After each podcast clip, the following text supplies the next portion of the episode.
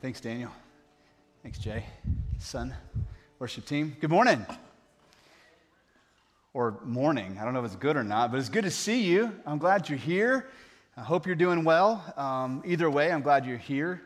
Um, hopefully, you're, you're good, and if, if that's not where you are, that's okay. Uh, we're glad that you're here uh, to be around God's people, but more importantly, just to encounter the presence of God in a way uh, that can give life and give hope and bring healing into our lives. And so we're going to be in John 19, as uh, Daniel just read. If you want to turn there, you can go ahead and do that. Um, as you're turning there, just a quick uh, kind of just celebration of God's goodness. If you were here this past Wednesday night on campus, it was just a really exciting time because um, we're beginning to open up more and more things across the campus. Um, we didn't have our nursery and toddlers open yet. We're still um, looking for enough volunteers to do that. But besides that, the entire campus was open. And if you were here, it was just like it came to life. Uh, we had kids and kids men. We had students in the student center. The new, we just opened the new student center, and then we had our adults in here. And then afterwards, just out in the commons area, you could just like you could like you could just almost kind of just feel um, the presence of fellowship and the presence of the Lord in, on the campus. So it was an exciting Wednesday. Um, if you didn't make it, um, that, that's okay. We were going to keep doing the adult portion once a month. Kids and students will meet every Wednesday night. Um, but also want to let you know we have opened up our student center on Sunday morning, since that's what Daniel was just talking about. So for 6th through 12th grade, um, there's op- there are options available to you and your family depending on what works best for you. Um, a lot of families who have 6th through 12th graders like for them to be in the service with them. That's perfect. We love that. We support that. Um, but there are also 6th through 12th graders that, that would be better served by being around their peers. And so, what we do is we bring everybody into here uh, for our, our singing and just the first part of our services. And then, at our, kind of our prayer into this time, um, for the 6th through 12th graders who want to go into, um, into the Gospel Project study, um, they'll go into the Student Center, and that's where you'll pick them up afterwards. So if that caught you off guard today, that's what we're doing on Sunday mornings going forward. And, and again, whatever serves your family best, just wanted you to know if you've got a 6th through 12th grader on Sunday mornings, um, they have an option to be in Bible study with their peers after we get done singing in here. We'll keep doing that going forward. So in the Gospel of John, here's something really cool I thought of today. Um, we're in chapter 19, so we've got like 19, 20, and 21. When we finish up this series, we will have read through the Gospel of John together out loud. And uh, I think that's super cool that we've been able to move through an entire book of the Bible, 21 chapters, together on Sunday mornings. And this is not the only way we teach and preach here at Solid Rock, but it is one of the primary ways we do is we open God's Word, we read it, we let it speak, and then we apply it to our lives. And so that's what we're going to do this morning. But we've made it to a place in the Gospel of John where things are really beginning to get intense. And now Jesus is no longer talking about what is going to happen. He's now walking in the suffering that he has been talking about. And now he's walking in the suffering that has been predicted by the prophets for hundreds of years. And so we see that clearly now in what we just read, the intensity of, of, what, of where we are in the gospel story. And so we're going to start in verse 1 together this morning uh, 1 through 5, and then we're going to stop and talk about it. So, the, the, the, the trial um, portion of Jesus' suffering is done, and now we've made it to the sentencing part of uh, Jesus' uh, trial um, and inquiry um, process. And so, starting in verse 1, then Pilate took Jesus and flogged him. And the soldiers twisted together a crown of thorns and put it on his head, and arrayed him or covered him in a purple robe. They came up to him, saying, Hail, King of the Jews! and struck him with their hands. Pilate went out again and said to them, See, I am bringing him out to you that you may know that I find no guilt in him.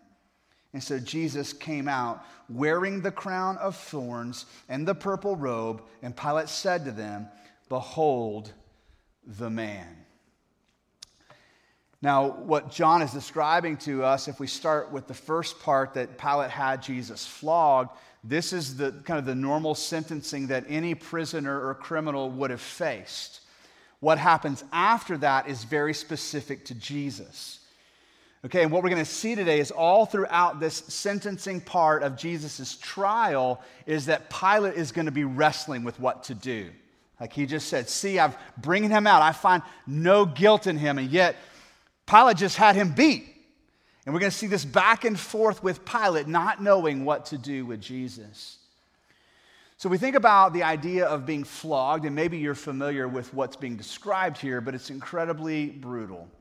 So, what would happen in a flogging is, first of all, the instrument of choice was this kind of a, a whip like instrument that had usually nine leather strips coming off the end of it. And at the end of each of those leather strips was something really sharp, like a piece of bone or a piece of like flint or stone. And oftentimes, this instrument was referred to as the cat of nine tails because of what would happen during the flogging is these soldiers, you would be bound. So like you think about the scene in The Passion of the Christ, if you've seen that, it's, it's fairly accurate depiction of this, where, where Jesus is kind of bound to, I think, like a stump or some type of heavy object where he can't move. And there's a, usually a, a Roman soldier who's really, really strong who takes this instrument and begins to beat um, the convicted on the back. So you can imagine just those leather strips hitting the bare skin, just the pain that would come out immediately. But it wasn't just the leather strips that caused pain. The, as this leather would wrap around the, the, the, back and the torso into the rib cage, oftentimes the sharp objects would stick, and when they would pull the, the, this instrument back, it would just rip the flesh. So that's why it had the, the name cat of nine tails, like a cat's claw. It would just rip, you know, uh, up to nine times, just as rips across the back of the person being beat with it. The idea behind this kind of torture was we want to inflict as much pain as we can without putting the person to death. And so oftentimes they would, they would, they would flog a person 39 times because they believe kind of superstitiously if we go to 40, they're going to die. So we'll go right up to that point. But what oftentimes would happen is that, in fact, the person would die like the blood loss, just the, the pain, the intensity of what was going on, oftentimes would be too much, and, and they would go into respiratory or heart failure, and they would actually die just in the flogging portion of the sentencing. So we read that Pilate had Jesus flogged.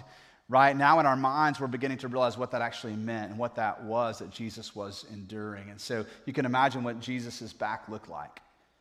39 lashings with this, this instrument of torture. His back was just torn to shreds. Bleeding profusely, the, both the bruise from the whip and then the lacerations from the sharp objects. His back was just shredded. Now, what happens after this is really unique to Jesus. It wasn't common. It was common to want to humiliate people who were being tortured or punished, but the specific details of what happened is very specific to Jesus. So the, the soldiers are going to twist together um, a crown of thorns. And so this is, not, uh, this is not like briars you find in Texas. Like those can be really painful and irritating.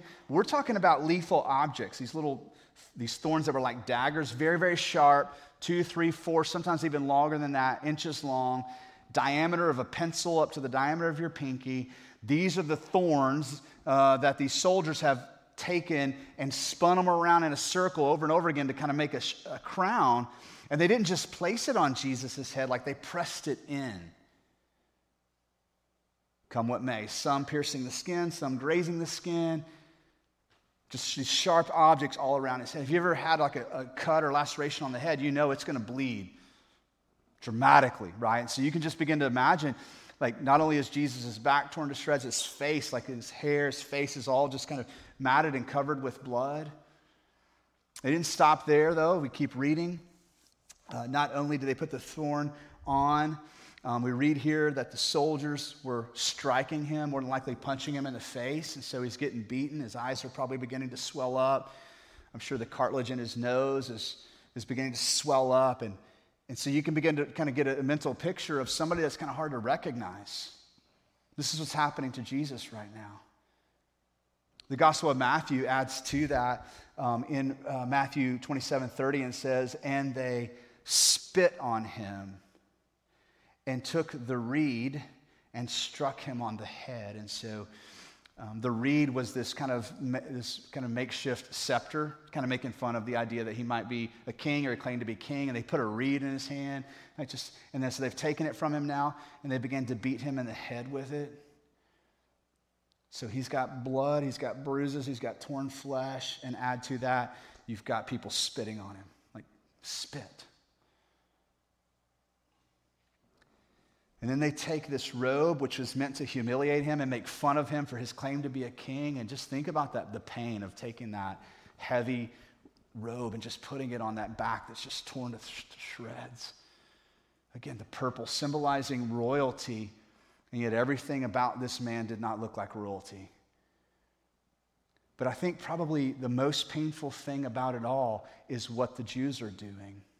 Do you see what the Jews are doing here? They, verse 3, came up to him. That verb is in, in the tense that means they kept coming up to him. That's how it should be translated. They kept coming up to him and saying, Hail, King of the Jews. So it wasn't like one soldier came up to him and said, Oh, hail the King of the Jews. Like, oh, that was funny. Like they just kept coming up to him, one after another, making fun of him and humiliating him. I don't know how bad you've experienced that in your own life. There's a good chance everybody in the room knows what it's like to be made fun of and how painful that is. Right? Because on one level, you oftentimes when you're made fun of, it brings your weaknesses to the surface and people are pointing at them. But it's deeper than that. Why? Because when you're made fun of, it feels like rejection, right? It feels like these people don't love me, they don't accept me, they don't want me, whether it's your friend in the seventh grade or it's the scene right here of all this pain that Jesus is enduring physically. He's going through emotional agony right now. When I read this, I step back and I begin to ask questions like, why? why is this necessary? Is this the plan of God gone wrong? Maybe God just sent his son to earth to die on a cross and, and somehow things got derailed or messed up or mixed up. And now here Jesus is going through this immense suffering on accident or wasn't meant to be this way. And so I step back and I, I go back to the prophecies of the Messiah who is to come. And we go all over the Old Testament, we get these indicators these prophecies pointing the people of God forward. This is what the Messiah will look like. This is what the Messiah will do. Here's how you know when the Messiah comes. A lot of places we could go in the Old Testament. We could go to King David himself. We could go to David's writings in the Psalms. We go all the way back to the book of Genesis. But one of the most vivid places to go is the prophet Isaiah. For whatever reason, God chose to give Isaiah a really detailed prophecy of what was to come. And one of the things that God shows Isaiah is really a description of this moment. So there's a string of chapters in Isaiah from like 50 all the way through 53 where he's writing down what, what the Holy Spirit is showing him, and he's describing this scene to the people of God so that when it happens, they'll recognize it. Listen to just a few verses from Isaiah. I'll start in Isaiah 50. This is from the perspective of the Messiah, verse 6. I gave my back to those who strike, and my cheeks to those who pull out the beard. I did not hide my face from disgrace and spitting. So imagine Jesus on his throne eternally, the Father, the Son, and the Spirit. Spirit, go to Isaiah and show him what is to come. And Jesus says this Write this down, Isaiah. I gave my back to those who strike me. I gave my face to those who, who pull out the beard. And I, I didn't hide from their disgrace, even from their spitting on me. That's like six, seven hundred years before Jesus comes to earth. You flip forward to Isaiah 52. Verse 14. As many were astonished at you, his appearance was marred beyond human semblance, and his form beyond that of the children of mankind. So Isaiah is describing this scene, saying his, his appearance is going to be marred so bad, he's not even going to look like a man. And then we get to the next chapter, chapter 53, where we not only get more vivid description, God gets to a place where he says, This is why it's happening to him. In Isaiah 53, I'll just pick this up. Uh, the second part of verse 2 he had no form or majesty that we should look at him, and no beauty that we should desire him. Everything about the suffering Messiah is going to cause us to want to turn away. Yeah, they're going to dress him up with a robe and put a crown of thorns on his head, but he's not going to look like royalty and he's not going to look like beauty. It's going to have the opposite effect. We're going to want to turn away from this suffering Messiah. Verse 3 He was despised and rejected by men. Oh, hell, the King of Jews. Let's make fun of him. Isaiah says, You'll know the Messiah because he'll actually be rejected. He'll feel that rejection that comes with humiliation. A man of sorrows and acquainted with grief, and as one from whom men hide their faces, he was despised, and we esteemed him not. Surely he has borne our griefs and carried our sorrows. Yet we esteemed him stricken, smitten by God, and afflicted. But he was pierced for our transgressions, he was crushed for our iniquities. And upon him was the chastisement that brought us peace. And listen, with his wounds we are healed. It's the wounds of Jesus that heals our wounds. Why would he endure such suffering? How could he just stay there and take it? Why is the Father allowing it to get so brutal and so bloody? And Jesus, the Spirit telling Isaiah, here's why because it's through my wounds that my people are going to be healed. All we like sheep have gone astray. We have turned every one to his own way, and the Lord has laid on him the iniquity of us all. That's what's happening to Jesus.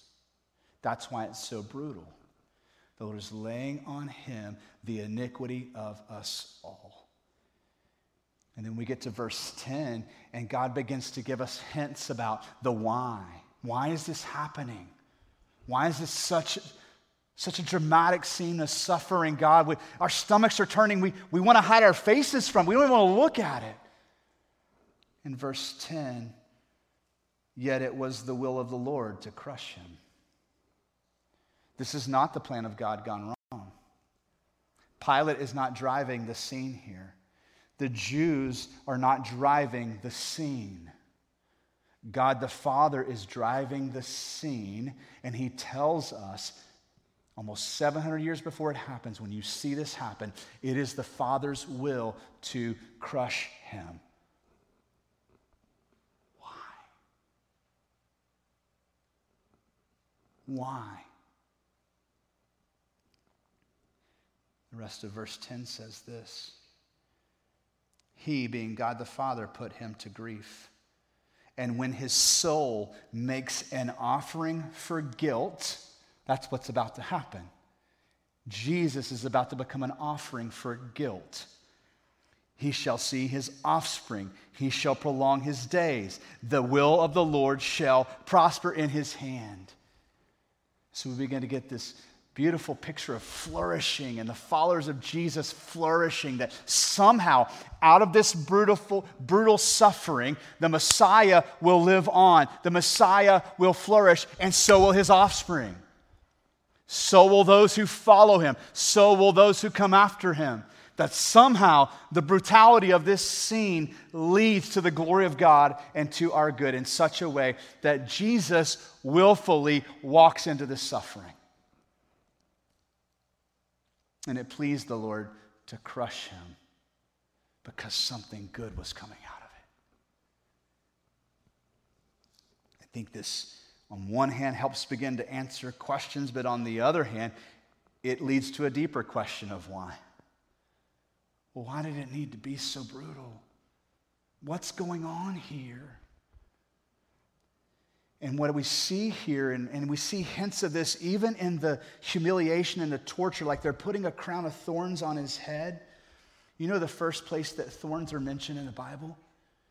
Genesis chapter 3 as a part of the curse of sin and death.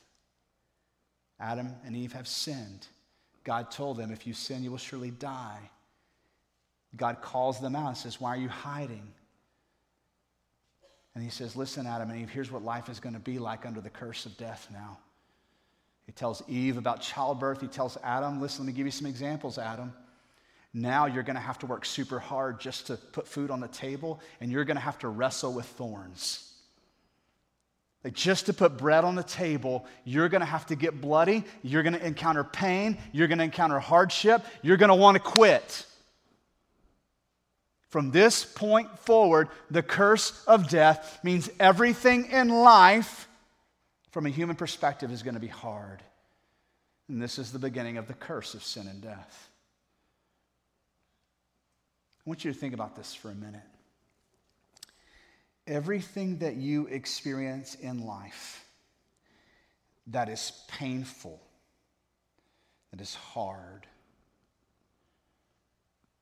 anything in your life that you experience that doesn't include joy and peace and security, and think of the fruit of the Spirit, is the result of the curse of sin and death. And so we think about that and we take a step back and go, wow, something bigger is happening here in this suffering. Pilate is definitely not driving the scene. The Jews are not driving the scene. God the Father is driving the scene, and He's doing something bigger than what I've previously thought. It's so much bigger than the suffering of Jesus in this moment. The suffering of Jesus is connected to Adam, and the suffering of Jesus is connected to me. In the book of Galatians, the Apostle Paul addresses this in a helpful way. In Galatians chapter 3, I'll just read verse 13, but listen to what Paul says about the suffering of Jesus and the connection to us. Here's what Paul says He says, Christ redeemed us from the curse of the law. That's Genesis 3. That's the fall. That's the curse of sin and death. Christ redeemed us from the curse of the law by what? Becoming a curse for us. For it is written, Cursed is everyone hanging on a tree. So, what Jesus is doing here is he is willfully and obediently stepping into the curse of man. Every act of brutality against him is evidence of the fallen world around us. From the physical pain and torture to the internal emotional agony this feeling of isolation, separation from the Father. Nobody likes me. Nobody accepts me. Nobody wants me. Like he's experiencing it all right here in this moment. The full weight of the curse of sin and death is on him. And what Paul is saying is that he stepped into the curse to undo the curse for us. He became a curse to undo the curse for us. And so it's not just a death, it is a death immersed in the suffering of the curse of sin and death. And Isaiah, as he's looking at it, inspired by the Holy Spirit, he's looking forward like 700 years and he's seeing images of it. He's like, listen, people of God, you're going to want to hide your face from it. You're not going to want to make eye contact w- with the Messiah. You're going to look at him. He's not even going to look like a man at some point. And so Pilate brings Jesus, bloody, beaten, swollen, bruised, humiliated, and he, he, he walks him out in front of the people. He's drawing back the curtains on Isaiah 53. He's saying, Behold the man. Look. Now, in his heart, we know his desire was to appease the Jews. He was hoping that this would let him off the hook. He found no guilt in him, and yet he had him punished anyway. He was hoping the Jews would go, okay, that's enough. Thank you. But what he didn't realize, what the Jews didn't realize, and what oftentimes we fail to see, is this wasn't happening to appease the Jews. This was happening to satisfy the longing of our souls. This was happening to undo everything that's broken within us. Can we talk for broken, about brokenness for a minute, church? You don't fully know and believe the gospel until the gospel has met you in your brokenness. We talked about this last week. If you just skip over the brokenness to try to get to the Jesus loves me part, you're gonna, you may become a fan of Jesus. It's very unlikely you'll become a follower. And, and then what's going to happen is something hasn't changed within you, and you're going to look around the church and you're going to see people who are walking these authentic relationships with Jesus, and you're going to want it, but you're going to be embarrassed and shameful, so you're going to pretend like you have it. It's what we call like the church culture. Listen, until Jesus has met you in your real brokenness, you have not met the Messiah. He stepped into the curse to undo the curse for you.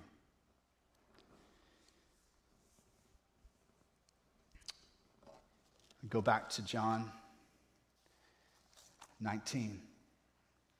We can, we can read in John's description here Pilate is confused, he's in turmoil.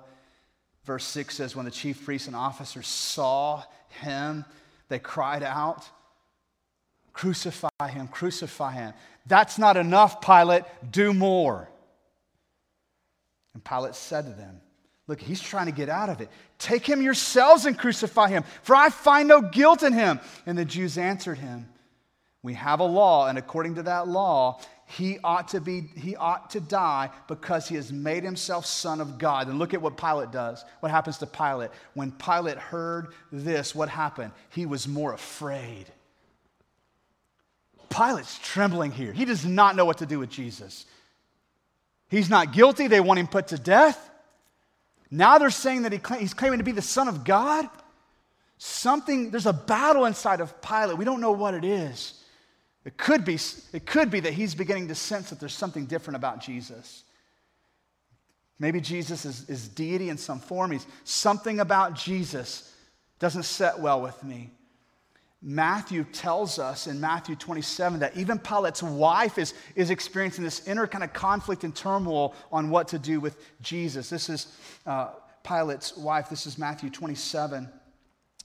Besides, uh, while he was sitting on the judgment seat, his wife sent word to him, ha, uh, to Pilate have nothing to do with that righteous man, for I have suffered much because of him today in a dream. So Pilate and his wife, they're like, What do we do with this man? And the Jews are just screaming, Just kill him, crucify him, put him to death. Verse 9 says, He entered his headquarters again and said to Jesus, Where are you from?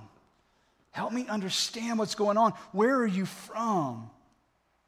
But Jesus gave him no answer. So Pilate said to him, You will not speak to me?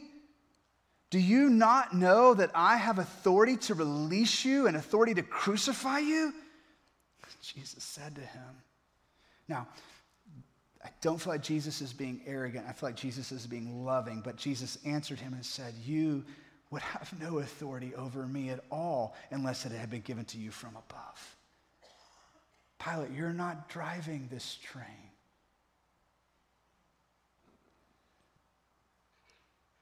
Therefore, he who delivered me over to you has the greater sin. We're going to just continue on in verse 12 as we think about what this means for us today. Verse 12 says this From then on, Pilate sought to release him he was looking for any way to get out of this deal. Any way he could, any exit strategy. He, he wanted to let him go. But the Jews cried out. Listen to these words. These are Jewish religious leaders. If you release this man, you are not Caesar's friend. Everyone who makes himself a king opposes Caesar. So then Pilate heard these words. He brought Jesus out and sat down on the judgment seat at a place called the stone pavement in an Aramaic, Gabbatha. It was the day of preparation of the Passover. It was about the sixth hour, and he said to the Jews, Behold your king. Let's stop here for just a minute. And there's so much. I don't even know if irony is the right word. So much paradox going on here. Pilate is sitting on the judgment seat, sentencing the only man worthy enough to sit on a judgment seat. Like, think about that. Like, I see Jesus like enduring all this agony, and he's looking at Pilate, and Pilate's sitting on his seat. Right? Like just to lighten the mood for a moment, like it brings to mind that scene from Tombstone. Uh, you, if you've seen the movie where uh, it's Wyatt Earp and he walks into the Oriental and there's this guy being a jerk at the card table and he walks over to him, you know what I'm talking about? Just an authority. And he's standing there and he, it's Johnny Tyler and he looks up at Wyatt Earp and he's like, Can I help you? And what, is, what, is, what does Wyatt say? Yeah, just to let you know you're sitting in my chair. Like, that's what I want Jesus to do here, right? Pilate, you're sitting in my chair. But he doesn't. He stays obedient to the course. The only one worthy enough to sit in the judgment seat is making himself subject to the judgment seat. And Pilate's freaked out about it. Some doesn't something's not right about this. His own wife comes to him like, "You got to get out of this deal. I had a dream about this righteous man. You need to get out of this deal." But he doesn't. He says to the Jews, he brings Jesus out, and this time he doesn't say, Behold the man. What does he say? Behold your king. And this resulted in something I want you to see, verse 15. They cried out, Away with him, away with him. Get him out of our face. We don't want to look at him. Crucify him. Shall I crucify your king? And the chief priests answered, and this is where we're going to land today We have no king but Caesar. So he delivered him over to be crucified. Now, this is just, wow. In some ways, this is the final rejection of the Jews, the final rejection of the Messiah by the Jews. This is like the nail in the coffin. They've rejected Jesus up to this point, but like this is the final statement. He's not our king. But it's more than that, it's actually a statement of blasphemy. Because, see, under Roman law, Caesar held the place of deity, and Tiberius, the emperor, was the, the current Caesar. To recognize him as king was to recognize him as deity. These Jewish religious leaders, they're not only rejecting God's Messiah, they're declaring their allegiance and their worship of Caesar. It's crazy. They want Jesus killed so bad that they're going to walk away from the God of Israel to declare Roman Caesar as their king. We have no other king. I want to land here. And what I want to do is, I'm actually going to read a, couple of statements for you to think about because, see, in the same way that Pilate doesn't fully know what to do with Jesus, I think a lot of us in the world today don't know what to do with Jesus. I think there are those who despise Jesus and who reject him. The moment somebody knows you're a Christian, they reject you. Right? But then there are others in the world that we live in, especially in the United States, who, who, who, who like the identity of being a Christian. They're, they're big fans of Jesus, but they're not quite followers of Jesus. Okay? And so there's a difference between seeing Jesus as this noble man who endured a dramatic beating to sacrifice himself for me. That's moving, but that's not what's happening here. What's happening here is the king of the universe is humbling himself to take on the form of a servant to willfully walk through and endure the most dramatic, the most painful, the most humiliating suffering known to man, only to be crucified, buried in a tomb, and to rise on the third day. And what happens when our king makes himself a servant, endures suffering, dies on the cross, and buried and resurrects is this on the third day, the curse was broken. It's, you know, we just sang, the grave no longer has claim on me. That's true, but it's bigger than that. The curse of sin and death no longer has claim on me. So now, those who are saved are living in a world that's fallen and broken, but we're doing so with the fruit of the kingdom. We have access now to joy, to peace, to security, to belonging. Right? We still have to live and function in the broken, fallen world. But now we have access to the fruit of the kingdom. Why? Because Jesus is our king. Listen, the resurrection is where Jesus defeats your worst enemies. Jesus defeats sin and death at the resurrection. Think about that. You and your own strength can do nothing to shake the shackles of sin in your own life. You've tried it. Anybody who's ever prayed has tried it. Forgive me for this sin. I'll never do it again. Right? You white knuckle it. Maybe you come to the altar, you grab an elder, a pastor, you're like, i want this removed from my life. I'm just never going to do it again. And then you find yourself what? Doing it again. That's evidence that you can't overcome sin on your own. You need somebody to rescue you from that. Now, death is the harder of the two topics, but it's easier to see. We can't overcome death, can we? The greatest medicine, the greatest sciences out there today cannot bring something not alive back to life. Like you've got a moment of just like seconds once the heart stops beating to bring somebody back. Jesus is defeating those two enemies for you. He steps into the curse, he goes to the grave, he endures everything that it means to be under the curse of sin and suffering to rise again on the third day to break the curse for you. That's why it's so brutal. That's why it's so bloody. And that's why it's so painful. I want to land here today and just ask you a couple of questions for you to take some inventory on who Jesus is to, for you and to you. Is Jesus just the man who suffered, or is he your king who died for you? Here's some questions to think about or to ask yourself. If you get emotional when you sing about Jesus, and there's nothing wrong with that, but have no desire to obey his commands and live his mission in your everyday life, then you may be beholding the man, but not the king.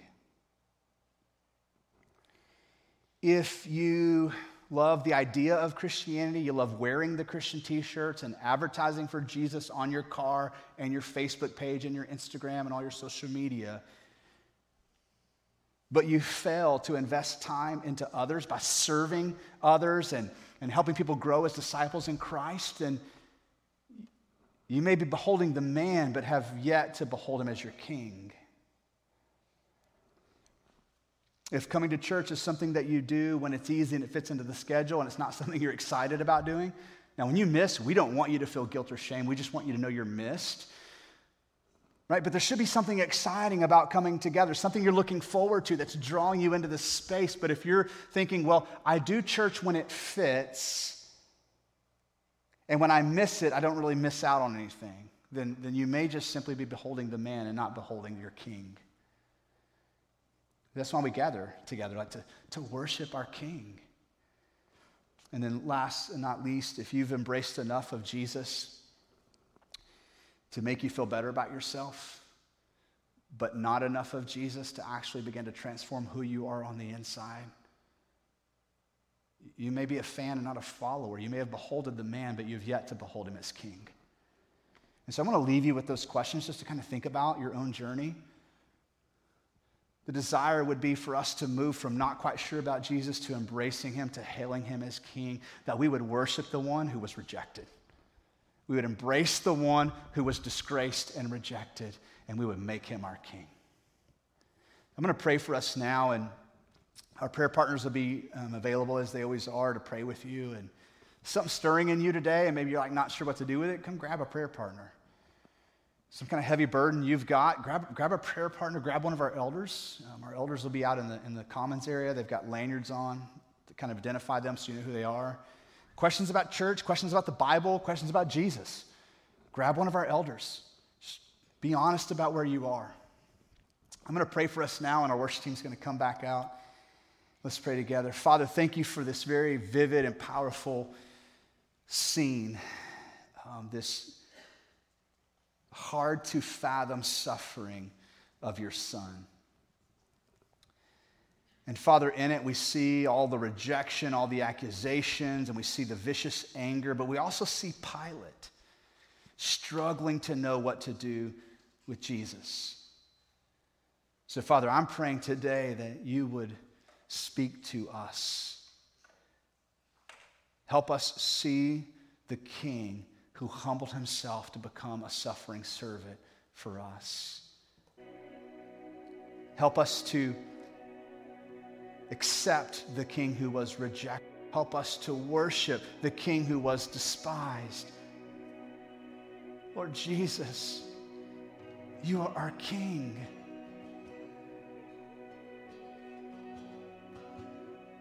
Just pray now, Father, that your Holy Spirit would move through our hearts and speak to each of us. And in that, you would draw us close to you and close to one another. We pray this all in the powerful name of Jesus. Amen.